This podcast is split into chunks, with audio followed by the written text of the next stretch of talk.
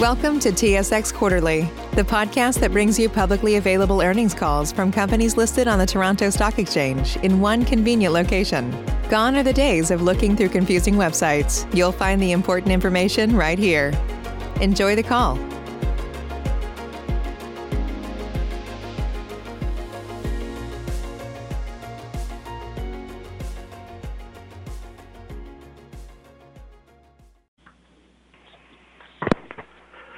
Good day, ladies and gentlemen. Welcome to the CAE first quarter conference call. Please be advised that this call is being recorded. I would now like to turn the meeting over to Mr. Andrew Arnovitz. You may now proceed, Mr. Arnovitz. Good afternoon, everyone, and thank you for joining us today. Before we begin, I'd like to remind you that today's remarks, including management's outlook for fiscal year 22 and answers to questions, contain forward-looking statements. These forward-looking statements represent our expectations as of today, August 11, 2021, and accordingly are subject to change. Such statements are based on assumptions that may not materialize and are subject to risks and uncertainties. Actual results may differ materially, and listeners are cautioned not to place undue reliance on these forward-looking statements. A description of the risks, factors, and assumptions that may affect future results is contained in CAE's annual MD&A, available on our corporate website and on our filings with the Canadian Securities Administrators on SEDAR and the U.S. Securities and Exchange Commission on EDGAR. On the call with me this afternoon are Marc Parent, CAE's President and Chief Executive Officer, and Sonya Branco, our Chief Financial Officer. After the remarks from Marc and Sonya, we'll take questions from financial analysts and institutional investors and following the conclusion of that Q&A period, we'll open the call to questions from members of the media. Let me now turn the call over to Marc. Thank you, Andrew, and good afternoon to everyone joining us on the call. Our positive momentum continued into the new fiscal year, and I'm pleased with our strong first quarter performance. Even in the midst of a pandemic, we've been able to drive results by being adaptive and agile through some of the most rapidly changing circumstances.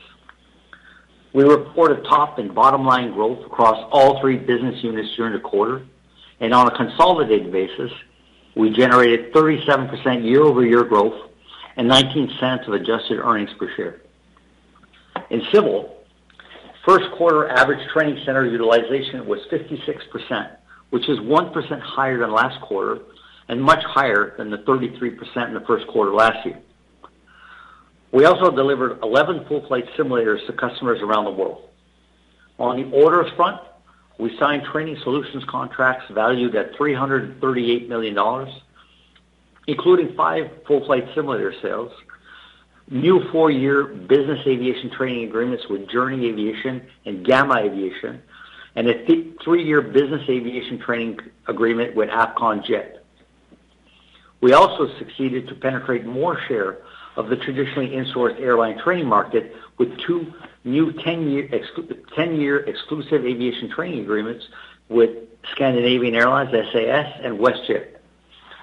We are also selected as partner of choice to aircraft OEMs in the emergent advanced air mobility market. We're leading the design and development of the Jaunt Aircraft Systems Integration Lab for the company's new all-electric vertical takeoff and landing, or eVTOL aircraft, the Journey aircraft. And just at the end of the quarter, we announced a strategic partnership with Volocopter to develop, certify, and deploy an innovative pilot training program and courseware development for eVTOL operations. On the M&A front, we expanded our position in civil maintenance training with the acquisition of Global Jet Services, a proven leader in aviation maintenance training. This tuck-in acquisition expands our capabilities with increased addressability of business aircraft and helicopter platforms for maintenance training through world-class, regulatory-approved training programs. By leveraging our experience in pilot training, we expect this to enable rapid growth for CAE in the maintenance training market. In defense, we booked orders for 152 million dollars including newly awarded contracts to the United States Army to provide a new and upgraded maritime integrated training system, and the SOSSEC consortium to design and develop the initial prototype HH-60W virtual reality, mixed reality aircrew trainer for the United States Air Force. Other notable contracts include continuing to provide upgrades and updates on C-130J training systems for the U.S. Air Force, as well as KC-130J training systems for the U.S. Marine Corps. Continuing as, well, continuing to provide in a range of in-service support solutions for the Royal Canadian Air Force's CF-18 aircraft, and continuing to provide management and support of Royal Australian Air Force aerospace simulators. Defense also received an order to provide a new part task trainer, a range of updates, and additional train support services for the PC-21 ground-based training system supporting pilot training for the French Air Force. I'm especially pleased with the speed at which the team concluded right after the end of the quarter our acquisition of L3Harris Military Training, having obtained all regulatory approvals and meeting all other closing conditions. We're excited to welcome some 1,600 members of the L3 Harris Military Training team and to leverage our combined expertise to support the mission of our defense and security customers. Our combined teams are now squarely focused on integration efforts and seizing on our expanded market opportunities. As testimony to how our position has already been substantially augmented by L3 Harris Military Training, since the end of the quarter, Defense won key positions on three major IDIQs and two noteworthy prime contracts that together significantly expand CAE's customer base and market reach. Specifically, we won the largest IDIQ contract in CAE's history with our prime position on the U.S. General Services Administration, or GSA, Astro IDIQ vehicle for data operations, aircraft development and systems integration, support, and training pools. We gained access to four of the five pools because of the three L3 Harris Military Training acquisition, which in total represents a budget of several billions of dollars over a 10-year period. We also won a prime contract on the Multiple Award Task Order contract, or MATOC IDIQ, to provide mission support services for the United States Army Futures Command. Defense also won a position in an important growth domain as a key partner to small business on the National Cyber Range Complex IDIQ. Furthermore, Defense won a competitive prime contract with expected life cycle value of $90 million US over eight years to develop simulators and training for the U.S. Air Force Joint Terminal Attack Controllers. And in, a, in another first for CAE, Defense won a three-letter agency prime contract with the GSA, expanding our market penetration into synthetic environment, enhanced multi-domain operational support and training. In healthcare, I'm encouraged by the double-digit year-over-year growth that we had in the quarter, which is driven by our core healthcare simulation and training business. We continue to bring highly innovative solutions to market with the release of CAE Vimedix 3.2, an advanced software technology that makes our platform the industry's first ultrasound simulator with 3D, 4D ultrasonography and multiplanar reconstruction for improved fidelity and realism. We also launched CAE ICCU, which is a digital portfolio of learning solutions targeting critical care clinicians for ultrasound education. With, with that, I'll now turn the call over to Sonya, who will provide additional details about our financial performance, and I'll return at the end of the call to comment on our outlook. Sonya? Thank you, Marc, and good afternoon, everyone.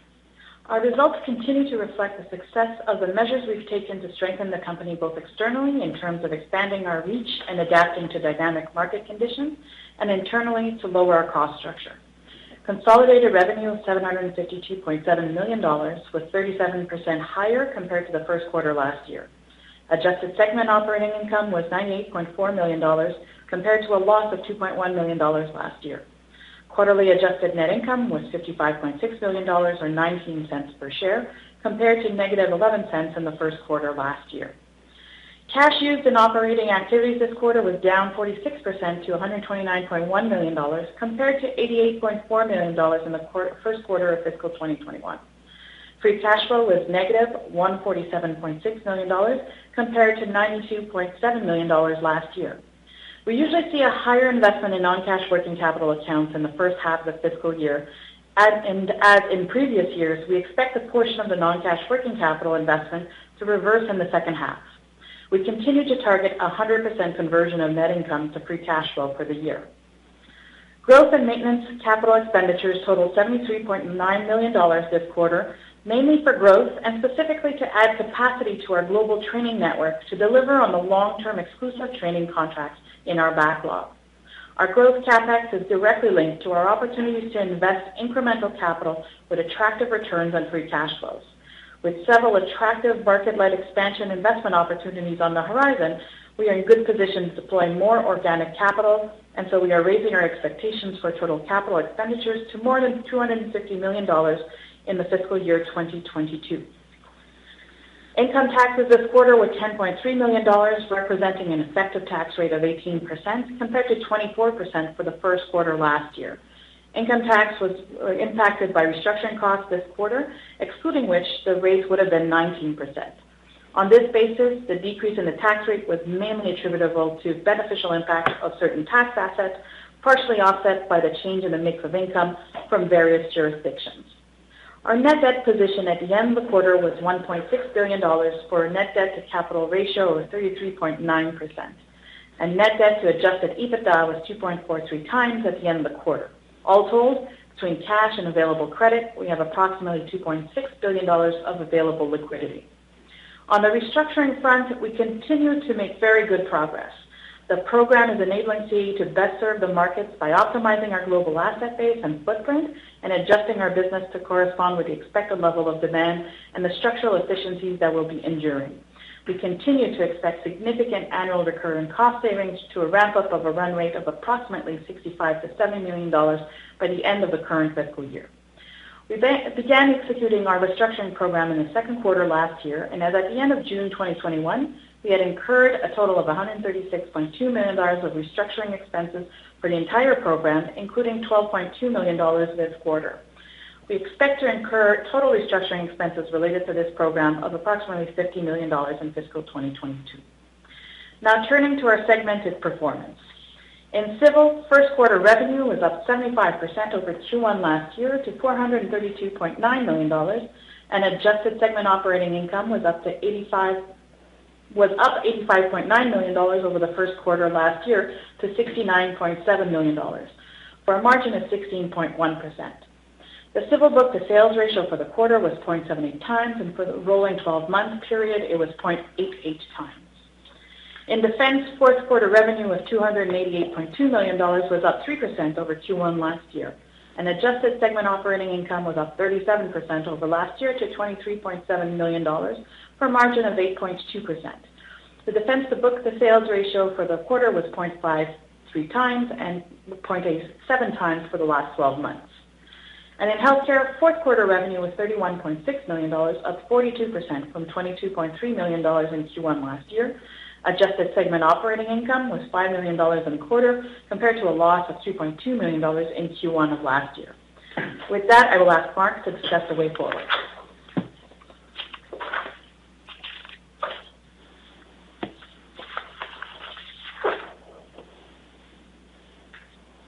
Thanks, Sonya.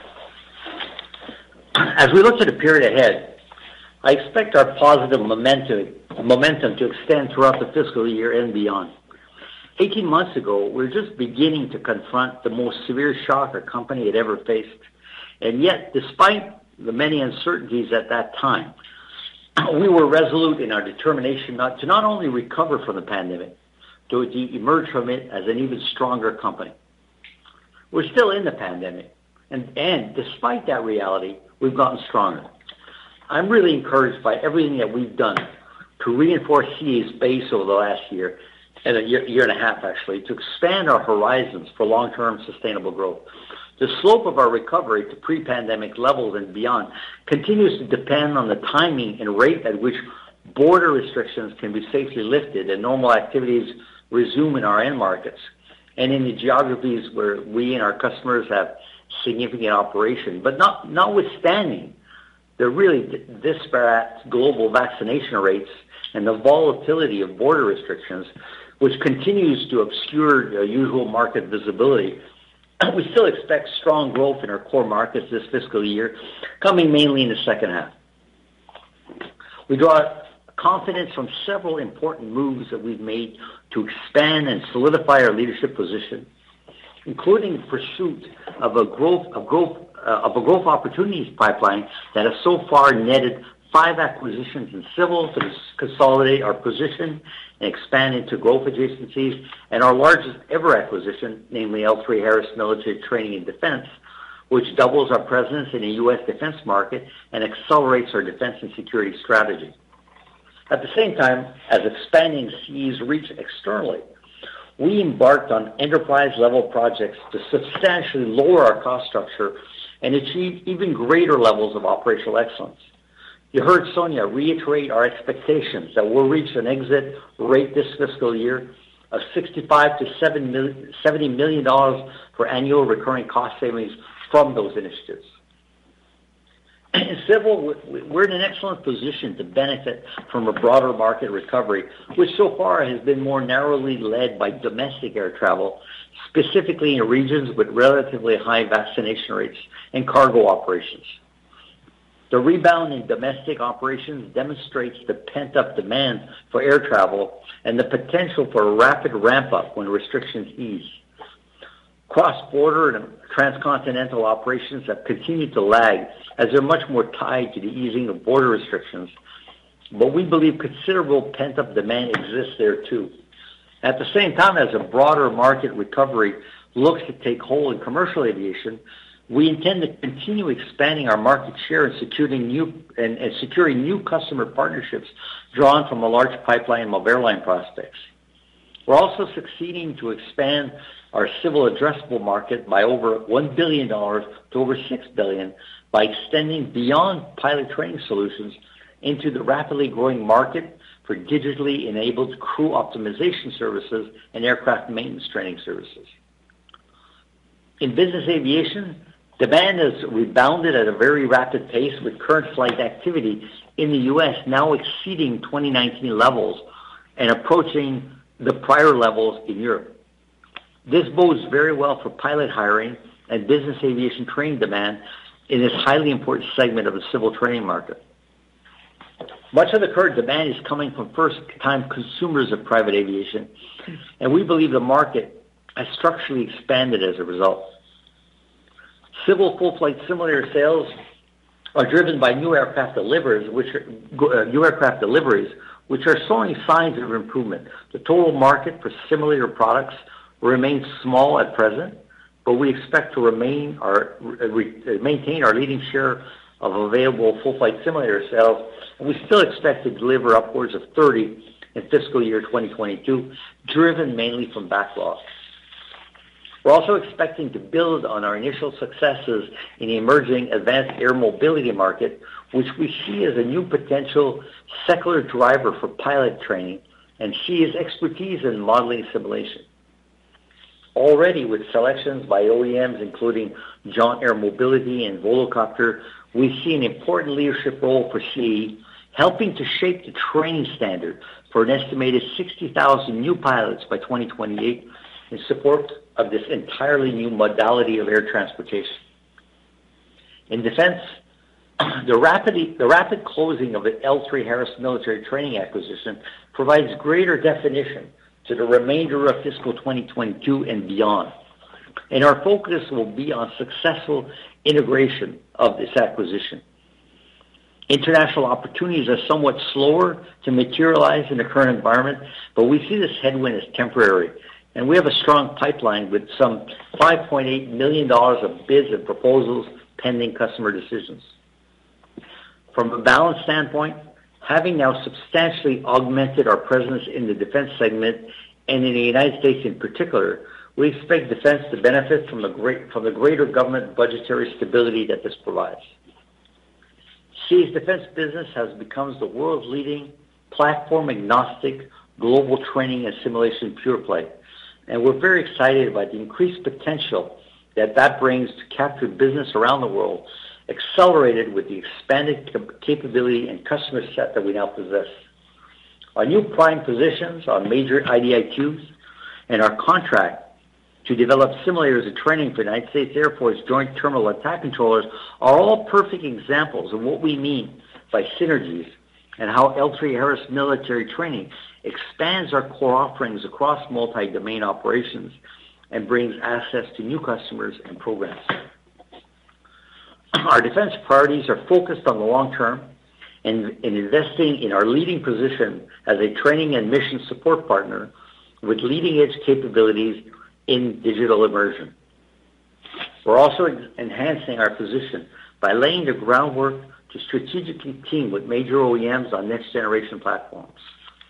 With our expertise in the integration of live, virtual, and constructive training, along with our newly expanded capabilities to address mission and operation support, we believe we'll make significant inroads into the broader defense market in the years ahead.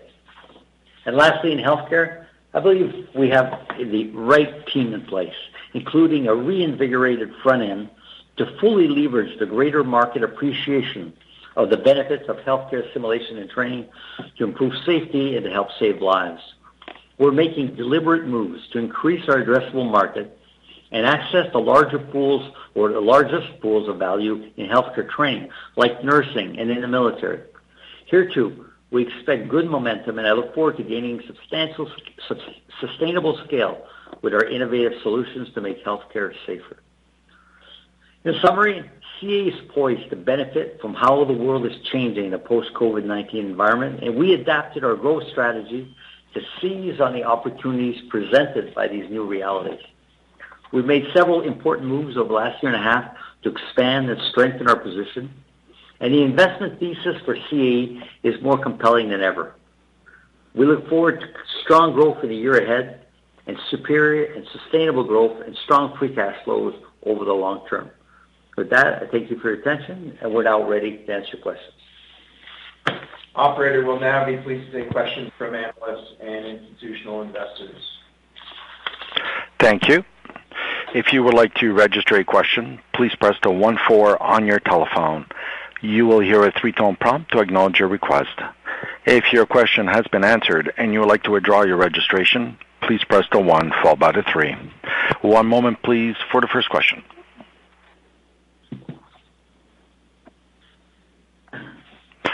Our first question comes from Konark Gupta with Scotiabank. Please proceed.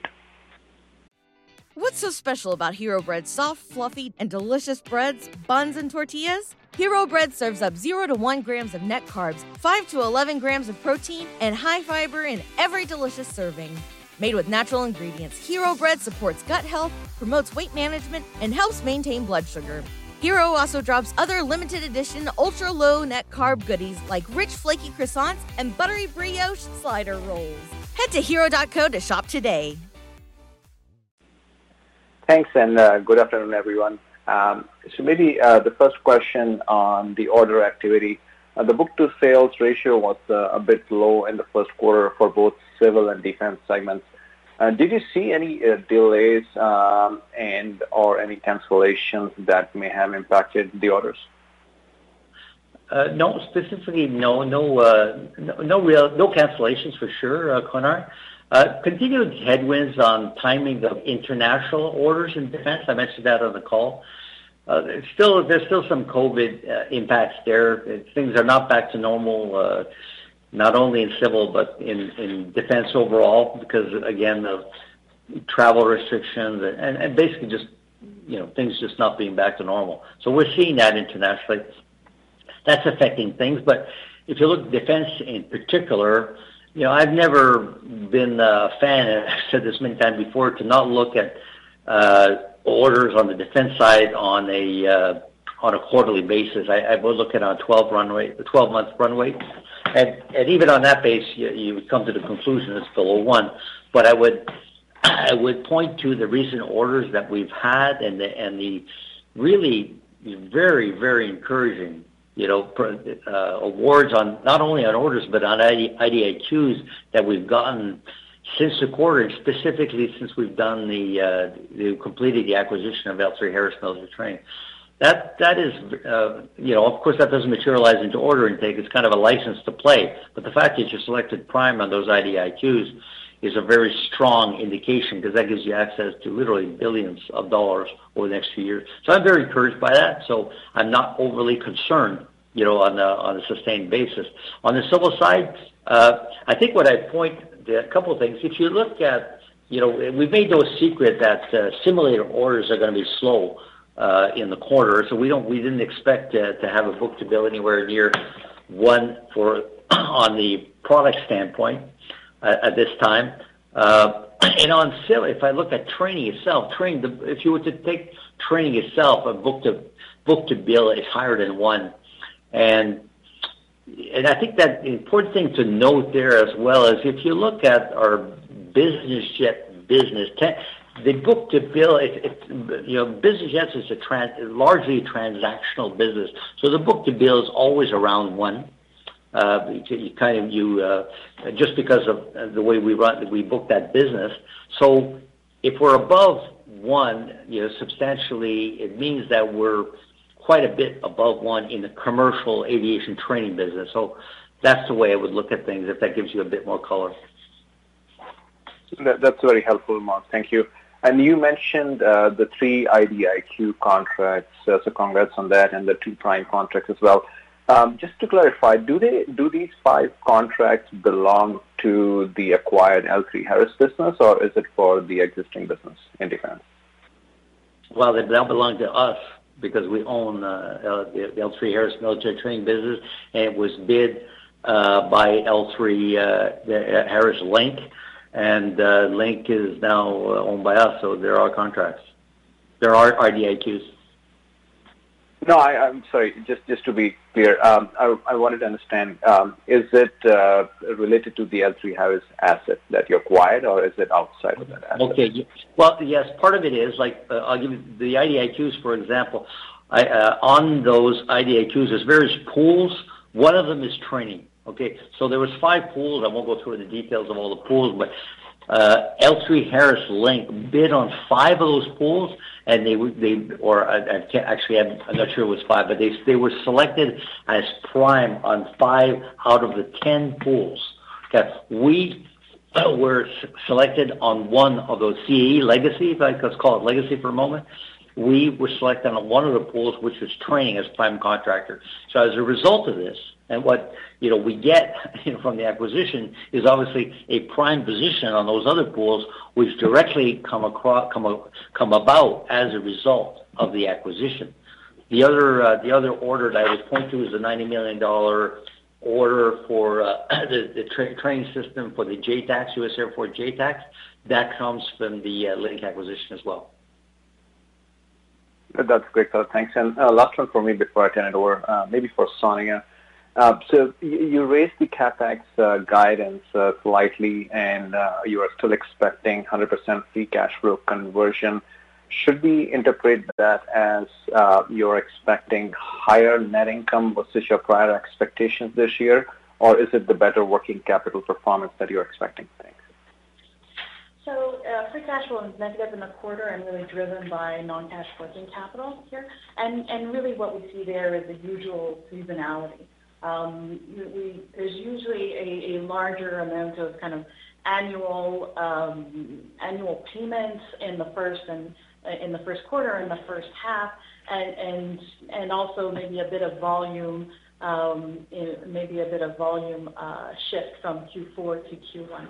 Uh, now, so so really the variation here uh, is that we expect this to reverse in part in the second half, as we've as we've done before, because we keep a continued laser focus on on working capital metrics and optimizing that, and and really still guiding to the 100% net income to free cash flow conversion. Now, uh, I just kind of highlight that the free cash flow, as we've defined it, does not include the growth CapEx, right? So, so the CapEx um, uh, increase to over $250 million uh, is not included in that free cash flow.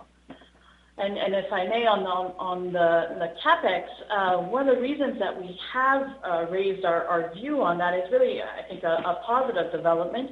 Um, and uh, To tag on to what Marc was saying, we are seeing some good orders on the training side, on the commercial side, as airlines, um, you know, uh, need and request more capacity. So they're not only asking for more capacity, but some of these airlines that that we're working with, uh, are we're seeing some change behaviors, whereas they would have purchased the simulator um, uh, in prior to COVID, we're entering into uh, long-term training agreements, and, and that's one of the reasons um, that we've increased our view on, on the capex. And I'll remind you that the organic capex is, really the most accretive capital and growth uh, investment um, that, we have, delivering 20 to 30 percent uh, incremental returns in, the first two to three years, and the best example of growth compounding that we have.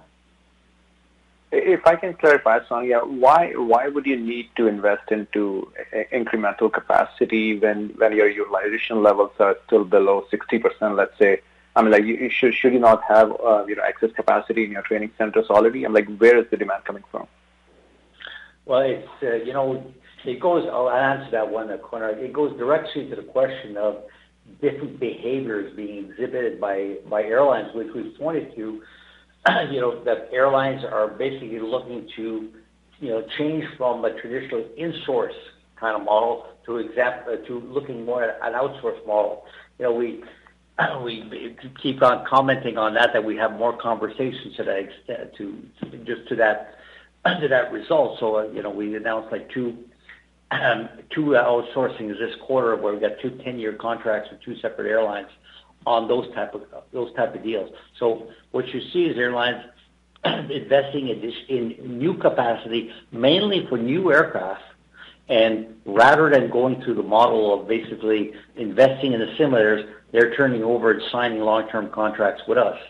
So that's what you're seeing here. So a lot of that incremental capex is exactly for that kind of uh, for that kind of behavior. And and you know, as we were saying, that as we said many times, and we demonstrated, investing in that type of of, uh, of capex is the best example of growth compounding that we have. Because we won't invest in it unless we see the type of return accretion that you know basically we've presented the street. Uh, which is very quite nice, thank you. So that's the kind of that's that's what we're seeing. And to your question of you know, we're we're still operating at say you know 56% capacity. Well, this once the mark once the market is back to normal and we fully expect to return, let's say apples to apples on the same level, let's say the same level of of capacity. Well, what we're talking this capex investing is incremental to that. Yeah, and I just add that the demand is linked to either new platforms or platforms where we don't have excess capacity. Of course, if we have uh, simulators that, that are underutilized and that's part of the restructuring program, we move them around to match up with demand. And so these contracts are for uh, platforms either that uh, that are under under or already all utilized or, or new. I appreciate the time. Thank you. Our next question comes from Kevin Chiang with CIBC. Please proceed. Thanks. Thanks for taking my my question. Maybe just uh, two two for me. Um, it, it, it does seem like I guess during this pandemic, you've uh, you've invested in some you know, some of these adjacent services. You talked about the maintenance training acquisition. You've been you've been growing the the crew management. Just wondering how you think about the adjacent service opportunities you can bolt on into civil, I guess, over the medium to longer term. Are there areas you still want to focus on that that you that you don't offer now? Uh, and then, Are you seeing benefits from cross-selling? I presume that, that that's the end goal here, where someone comes to you for pilot training, maybe maintenance training, and and to manage their crews as well. Is is that kind of the the best case scenario as you bring this all together? Well, absolutely. I mean, that's that's definitely a big part of it, uh, Kevin. You know, it's traditional, basic.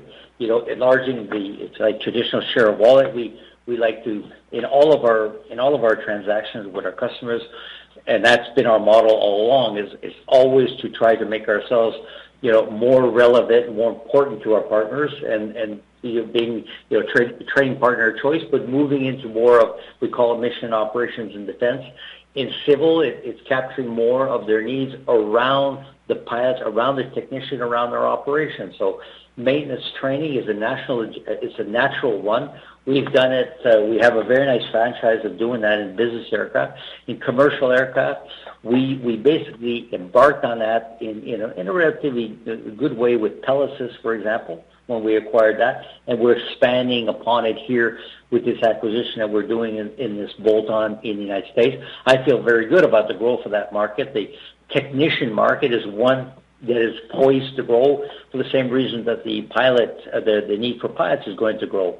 Uh, it's a tenured, it's, it's uh, on, a, on an average basis around the world, it's a very tenured workforce. It's a regulated market in terms of, especially in Europe, where you need technicians with uh, with certification. So it's a it's a natural market for us. Beyond that, again, that we're moving into a more software-enabled solutions. That that was what we did with Merlot, with Roster Buster, and RB Group.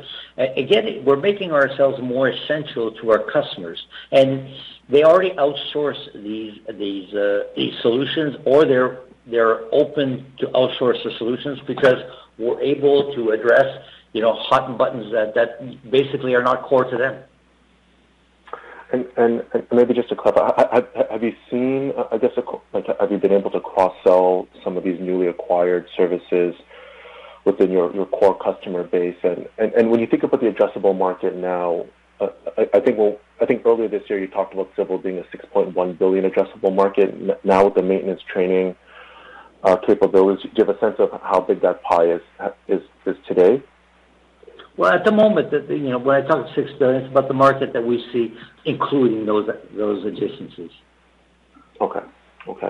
Uh, then just second one for me, it's just turning to healthcare. Um, in your outlook, in your in your press release, you, highlighted the, growing nurse shortage uh, in your outlook as a I guess a long term tailwind for for healthcare and the services you provide. I'm just wondering, when you talk to healthcare customers, are you seeing, I guess, a similar realization like you see in civil and defense, whereby they recognize that, that simulated training can help free up labor? Or is this something you have to educate these customers on? And so, you know, that, that might extend out into, you know, that might extend out the, the, you know, this, this labor shortage issue in terms of, you know, a, a revenue recognition opportunity for, for you over at CAE. Well, for sure. And look, at a macro level, and I was saying in my comments, we definitely see the nursing the, the nursing shortage that exists and is, is poised to, to to increase as a catalyst to our business. It's catalyst business because you know if you if you're talking about you need uh, you need more nurses, you need more courses for nurse, nurses, you need you need more slots in nursing schools. Who do we sell our products and solution to?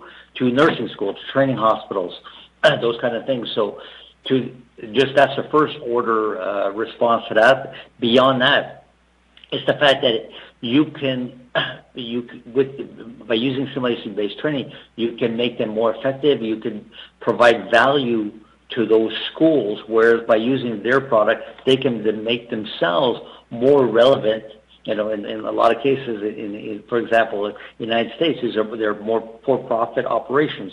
So if they can have a nursing program that is steeped in, in modern technology using uh, medical mannequins and digital solutions.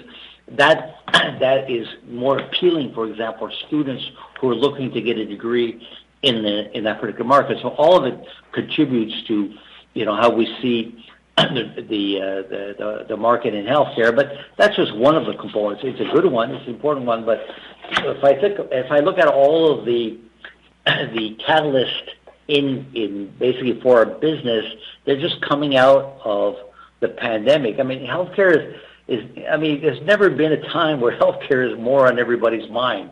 And you know, we're reinvigorating uh, the whole organization. We we basically concentrating on the core business, which you know, as you commented in, in, in nursing, for example. But we see opportunities, big opportunities, for example, in the military, on government or uh, paramil- para, para-government organizations, like, for example, uh, the FEMA in the, United, in the United States, for example, Federal Emergency Management Agency, where we can bring simulation-based training solutions to the fold.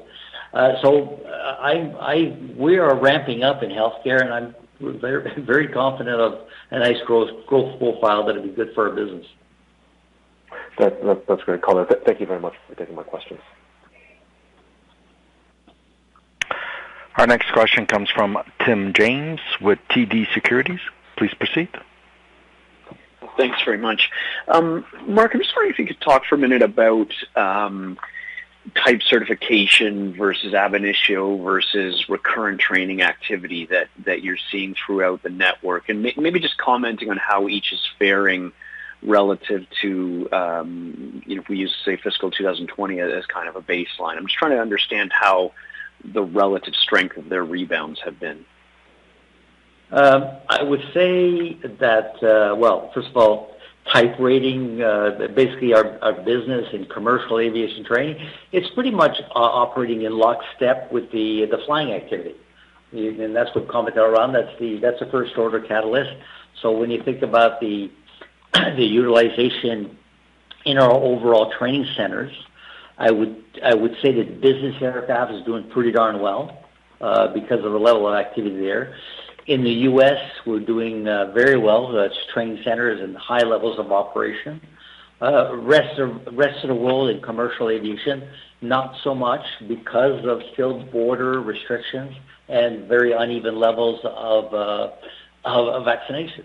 So Europe, uh, if, you take uh, you know average 56 percent, it'd be you know significantly lower than that. Asia, I would tell you, is still you know quite a bit behind because of, again, that, you know, the level of very low level of vaccination. So in the just in the past few weeks, we've had closures of centers in Vietnam and Kuala Lumpur, in Australia even. So there's still... So the fact that, and I see that as, you know, perversely, you might say, very positive, because we're we're able to make the amount of return that we're making on 56% utilization with those dynamics, I feel pretty darn good as the rest of the world recovers like the United States does, which will happen. That's not that's not a question. And you know, having traveled internationally myself recently, and I know if you have, but the level of hoops that you have to go through to to uh, fly internationally, you really got to want to. so when that but when that starts getting reduced, I, think we're going to see a lot of pent up demand.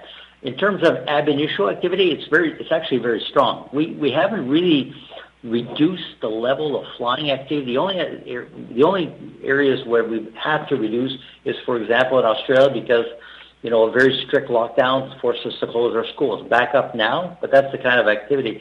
In fact, what you see is airlines uh, that uh, are are anticipating a renewed pilot shortage and an increasing. So we're seeing orders from major airlines increasing their number of cadets in our flight schools uh, in a significant manner. So that that's a positive uh, for sure.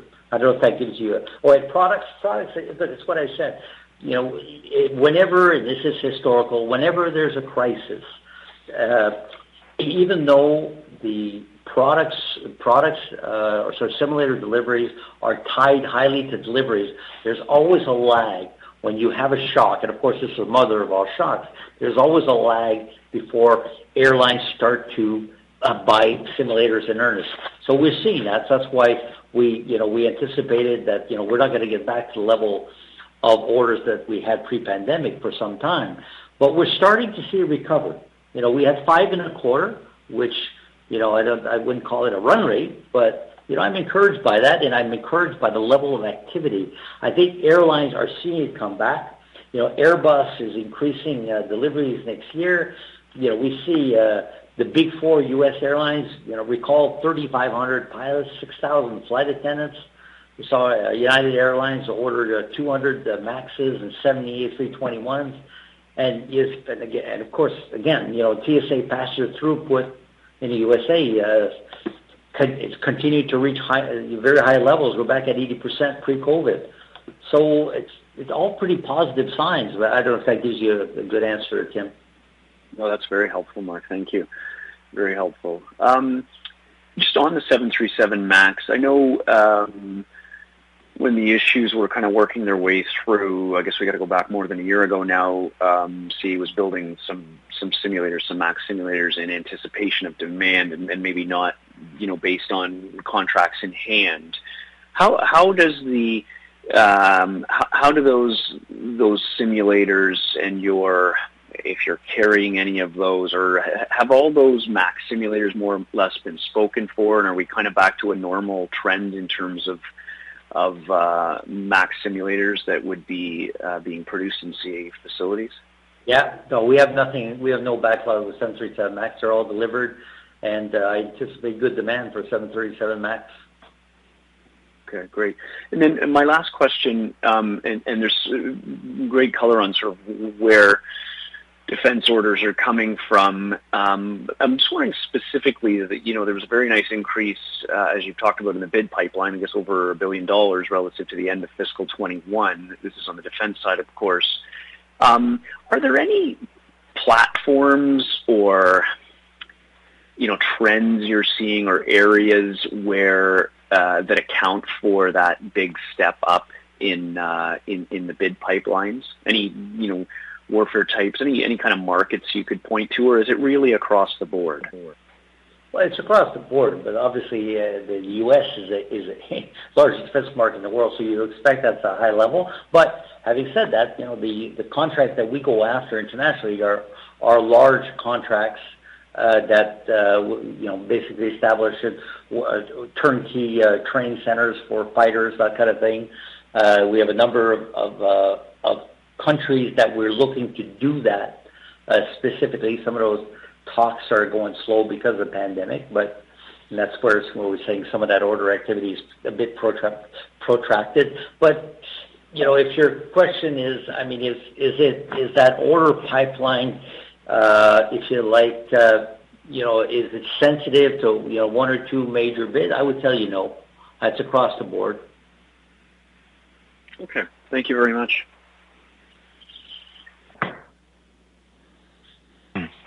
Our next question comes from Fadi Chamoun with BMO. Please proceed.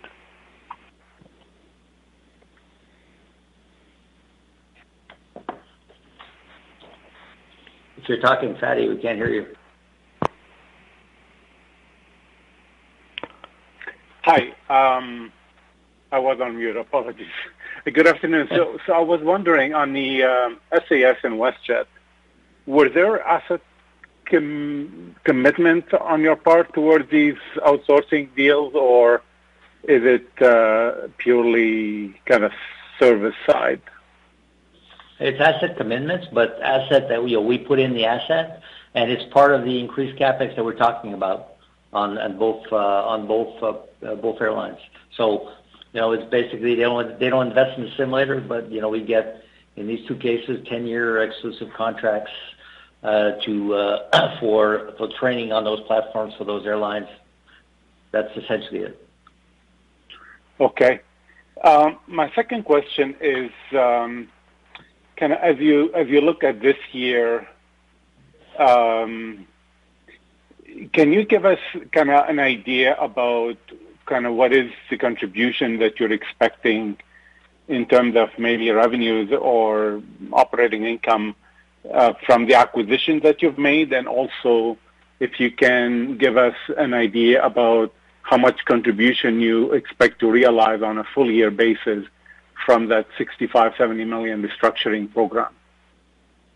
Well, I, know, I'll let uh, Sonya talk a bit more specifically. The biggest one, obviously, is is L3Harris, uh, where we're very, very happy to have been able to close this. Uh, you know, after giving us really, uh, I guess, three, three, pretty much three full quarters.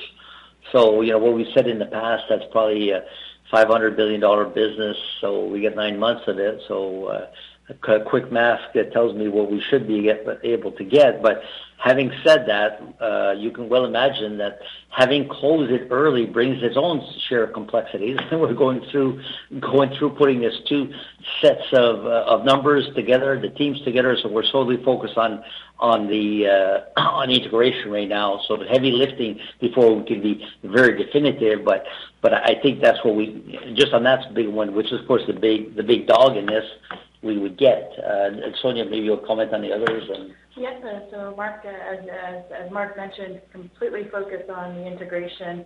Um, you know, we had said it would be immediately EBITDA accretive, double-digit EPS accretive in the first full year um, of operations, so that's uh, FY23, and working up to a run rate of, synergies of 35 to 45 million dollars also um, in that EPS accretion in the first full year after closing. Uh, so so you know I would go with those metrics. On the restructuring program, Fadi, for full year, uh, what we uh, given as guidance is 65 to 70 million dollars of recurring structural savings and and uh, we're building up to that run rate over this year. So this this quarter alone, we've uh, we've kind of flowed through about 15% of that annual target, uh, and that's already kind of uh, uh, I think good progress, and we continue to um, advance on that progress as we optimize locations and continue relocations of simulators. So so we'll see that ramping up throughout the year and, and a little bit more in the second half as well. Okay. and and Maybe follow up on this question, specifically on the aviation side. Uh, you know, Now that you've kind of overlapped the hardest quarter last year, your run rate EBIT in that business is about 250 million for the last four quarters. Um, you know, Based on what you're seeing in both delivery of full flight simulators and opportunities on the services side, like, would you kind of maybe uh, give us maybe an overall range of what do you think organic growth will look like as we go into the next nine months and year? So what we, we didn't give specific financial guidance really because the visibility is still quite opaque on on uh, I think the level of uh, the border restrictions, the volatility on travel restrictions, and that's the main driver to drive a lot of the recovery there. Now, so, um, but what we've said is that we expect uh, very strong year-over-year growth. So on uh, recovery, on the flow-through of those cost savings, uh, you know, we have got about, we um, delivered about $70 million of SOI this quarter at a 16% margin, and that's at 56% utilization um, and 11 deliveries in the quarter. And, and uh, Marc went into some detail on, on kind of the volatility that we see across regions. So, you know, as that recovery ramps up and the, the rest of the cost savings ramp up, uh, we'll, we'll see uh, the SOI follow and, and the margins as well. Yeah, if you try to break it down, Fadi, a little bit, though, you think about just, as you say, you're, you're looking civil alone. If you break it down, uh, if you, if take, you know, uh, revenue and earnings from Simulators, well, I mean, we've said we expect to deliver about 30 for backlog. Okay, so you make your mind up what that looks like. Then you look at, we talked about our level of uh, training activity in our uh, flight training, our FTOs, and I talked about that. That's pretty even because you don't see big swings about that because that's kind of a, you know, you you you basically book your revenue as you're flying, so you don't need huge swings. But I would tell you it's on the increase. Uh, and when you look at the rest, business aviation training is doing very well because business air, aircraft training is is on a high. Yeah, you, we're in our Q2. That's seasonally the low quarter, so you would expect it to grow in Q3, Q4. And then then you have commercial. Commercial is the one that is the wild card because that's the one, as Sonya was saying, that is really exposed to you know, the the variability in in in the vaccination rates and and border restrictions. That's the one that caused the most headache in predictability. U.S., you know, doing great. doing really good. So Europe is still low, but it, you know, we're seeing signs of uh, signs of promise there. And Asia, well, I think it's tied to the vaccination rates. So I guess that's the best best crystal ball I can give you. Okay, great. Um, the SAS and WestJet go into effect uh, now, basically? Uh, well, no, we have to. Well, the agreements are signed, and, uh, and we're going to build the, the, the simulators to deploy. Okay. Okay, thank you. Our next question comes from Cameron Doerksen with National Bank Financial. Please proceed. Uh, yeah, thanks very much. Uh, good afternoon. Uh, just one question for me. I'm just wondering if you can expand a little bit more on the latest R&D program that you've announced.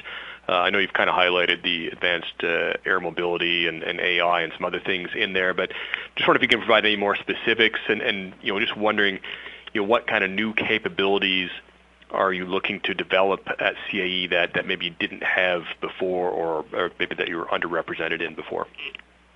Well, a lot of it's to do with you furthering the core competencies that we have. I mean, some is in new areas, specifically like uh, or development of capabilities among uh, urban air vehicles. We talk about electric, hybrid aircraft, uh, green technologies. That's another one. Other, others are you know, continuing the, path we were on everything digital in our business. Basically, using using data, using the data that we get from our from our business to delight, to to basically develop, technologies that allow us to be more important to our customer, and get data-enabled revenue uh, streams from that. And a lot of it has to do with furthering our expertise around the experts in the world in creating these synthetic environments that are so important to uh, warfare specifically. That's what I talked about specifically. One of the uh, great outcomes coming out of the acquisition of L3Harris is we are now we now have capabilities, strong capabilities in all five domains, and because the military is now focused on basically preparing uh, for a near peer fight. Because again, what does the military do when they're not in operations? Well, they train for operation. They train for war. So what they train for? They train for what they call the near peer fight. And the near peer fight is one that you can only really do virtually. And that, in order to be able to do that, you have to, you have to create an environment, which is a synthetic environment in which the military can exercise in. We are world class at that, and but again, nothing stands still in life, and we basically continue to invest in R&D to make sure that we continue to hold to, to hone those skills that makes us the best in the world and, and, and more relevant to our customers. Those are some of the things that I, that I was talking about. Okay, no, that, that's helpful. Thanks very much. Our next question comes from uh, Benoit Poirier with Desjardins Capital Markets. Please proceed. Yeah. Good morning. Uh, good afternoon, everyone. Uh, during the quarter, we've seen some uh, big aircraft orders. Could those initial steps could lead could they lead to some sizable training opportunities? Well, for sure. For sure, Benoit. As I said before, to the extent that they, they're going to translate into incremental deliveries, and you see, as I was mentioning, Airbus increasing their production rates, then that's going to uh, inevitably result in more simulators uh, needed in the market, and we fully expect to maintain our market lead. You know, specifically, we've gone even you know more uh, lead in that market with the acquisitions of TRU. So I think that will be good for us as well. Training market as well. They're going to need incremental capacity, whether that, gets deployed in terms of simulators or basically uh, outsourced training. Okay. And Sonya, with respect to your uh, increased CapEx guidance this year, could you maybe provide some color on how it will flow to uh, return on capital employed matrix over time, and whether the the ramp-up in uh, accretive contribution is over a few years? Um, absolutely. And so, you know, as we were talking, and, and great examples is that these are all uh, market-led, uh, you know, contract secured opportunities. Uh, and so that means the ramp up uh, is, is much faster. Now, uh, there's some commercial, of course, as we've talked about in some of the contracts that we've signed, but also a good amount of, of investment in business jet side and deploying sims to our network in line with that uh, strong demand, uh, and and that that market that's recovering nicely. So, uh, you know, the growth CapEx, organic growth CapEx is the most accretive capital that we deploy. Um, and and generally, and we've seen historically and and uh, in in what we see ahead, uh, have a high incremental uh, return on capital. Often within the first couple of years, they're in the 20 to 30 percent return on capital range. So this is very much in line with those metrics and those expectations. Thank you. That's it. Thank you. There are no further questions at this time. Operator, if there are any further questions, what do people need to press?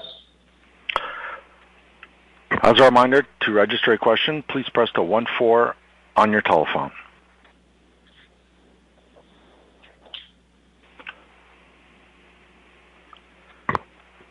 We do have a question from Noah Poponak with Goldman Sachs. Please proceed. Hi. Thanks for that, because I missed the uh, 1-4 instruction the first time. Uh, good afternoon, everybody. Thanks, Noah. We got your email. Thank you. awesome. Um, I, I had understood your prior comments to suggest that, you know, with a quarter under your belt here, uh, you know, Civil a little firmer, BizJet a lot firmer, the L3 deal closed, that you would maybe be providing more formal guidance and outlook commentary this quarter. And I'm just curious, you know, did I interpret that incorrectly, or did did Delta variant or the, the end market keep you from doing that? And you know, when do you think you might have enough visibility to provide a, a more formal outlook? No, no, I think you're, I think you're right, Noah. That's what we said. We, you know, last when we were there last last quarter at the same time, I fully expected to be able to provide more specifics to that. I mean, uh, to what level of specifics? You know, to, to be honest, more than now, more than now.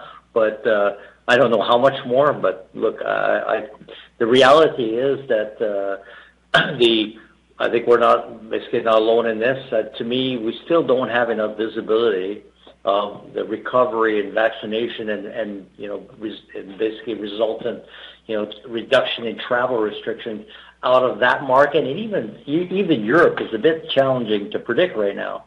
So I I know enough to be able to predict that it's going to be we're going to see strong growth, and speci- specifically in the back half. Uh, we're in a seasonably low quarter now, uh, for flying activity. This year is no, uh, if I talk about commercial aviation, that's no different than any other year. Somewhat affected by COVID, but the the the traditional patterns that we see where airlines in the summer are flying in the Western Hemisphere and they're they're not training, we see some of that. So, but That's going to recover in Q3, Q4. But To provide any, you know, guidance that's going to be, to me, that I can really hang my hat on, that it's neither going to be uh, over the top or underwhelming. I, need more specifics. But we tend to be, you know, and that's I think we've always been that way, a bit conservative with regards to providing any outlook on that basis. Has the has has the actual business not evolved quite how you thought it would in terms of utilization rate or order flow or customer activity? Or is this really, you know, that COVID has progressed in a way that just hasn't become as incrementally, you know, visible as you thought it might? I think the latter. The latter. Okay. It's, it's, it's yeah, it's, it's basically that. The business is going the way I would have anticipated it. Okay. Business and, aircraft is doing business. Is, in fact, business aircraft is doing better, specifically in the United States. Right. Okay. Okay. That, that's a good clarification. And Marc, you've mentioned a few times how you're in the seasonally light quarter uh, for civil, and, and, and we can see that in the model going back over time. Uh, that's usually the case. It's not always the case, but it's usually the case. Um, it, it, are you expecting that to be the case this year because you're you have the normal seasonality, but then you just have the you know working off the very low base that COVID has created. So, are you expecting that to be the case no, definitely. If that's going to be the case, I can tell you that's the case right now in business aircraft. Even though we have a lot of we have a lot of training going on, it's not as much training as we could. And uh, and the and the reason for that is because the level of flying activity is is higher than it was prior to COVID. Uh, so when pilots are, are flying, they're not training, uh, and, right. and, and it takes you you got it. I'm a I'm a I'm a business aircraft pilot myself, and I can tell you it takes time. You really got a plan to be able to to manage your schedule and and book off uh, you know a week to go do training, which is what you have to do. So we see those dynamics, and we expect to see it again. That we we see it again this year. Uh, it's somewhat skewed by as as mentioned by COVID, uh, but I, the season pattern still is there. And that's part okay. of the reason why we're you know, basically giving more of the growth towards the back half. Got it. We see that the bus, by the way, as well, I would I would comment that we we see we're going to see the seasonal seasonal variability with regards to our deliveries as well, because same as last year or every year we have shut down in our factory, and this year we really really shut it down and for an extended period because of COVID related issues. So that means you're not building simulators. So when we talk about 30 simulators for the year, you know, you're going to be more skewed to the back half, even though they're coming from backlog. Makes sense. And I'm just going to sneak in one more. Um, I'm a little surprised by the rate of change in civil EBIT dollars compared to revenue dollars sequentially, just given BizJet is stronger and that's higher margin, and then typically with the utilization rate, uh, or, or we've seen with the utilization rate being kind of flattish sequentially, that that's the phenomenon of the JVs that you have um, that flow through EBIT differently than than revenue dollars. So can you? Is there a way to help me square up the the variance there? Maybe Sonya want to reply. Yeah, well, on the margin front, it's really a question of mix. Uh, you know, Q4 had a very strong uh, BAT contribution or proportion, and so that uh, with the highest margin kind of uh, creates uh, some volatility in the margins. And as we've discussed with uh, the JVs, in terms of in terms of the top and the bottom line, so uh, both top and bottom line growth uh, on both sides, and several variables here. You saw growth from utilization, and also on on the cost side, uh, you saw growth or, profitability growth coming from some of the cost savings. Right, so a lot of the restructuring program is across the, the board on the company, but a large proportion goes to um, goes to the civil side. But you also saw was that the deliveries were lower quarter over quarter, right? So so where you had uh, some some progress uh, on on those fronts, uh, you had a, a, a bit of lower deliveries in Q1 versus Q4. Okay. Okay. I'll leave it there. Thanks so much. Great. Operator, I want to thank every, uh, everyone from the financial community for uh, participating and for their questions. And with the time remaining, we'll open the lines uh, to members of the media. Should there be any additional questions from members of the media, we're ready to take them. As a reminder to register a question, please press the 1-4 on your telephone.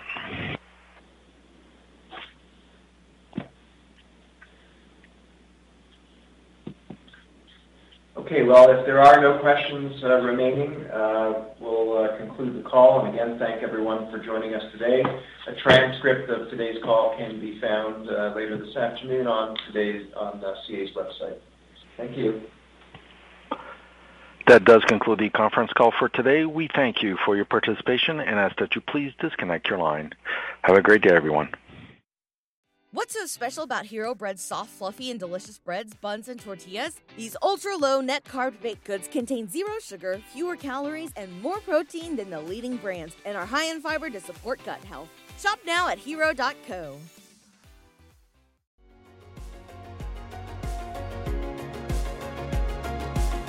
Thank you for listening to TSX Quarterly. If you enjoyed the cast, remember to leave a good rating. And remember, for any additional inquiries, please consult the company's investor relations section on their website. See you next time.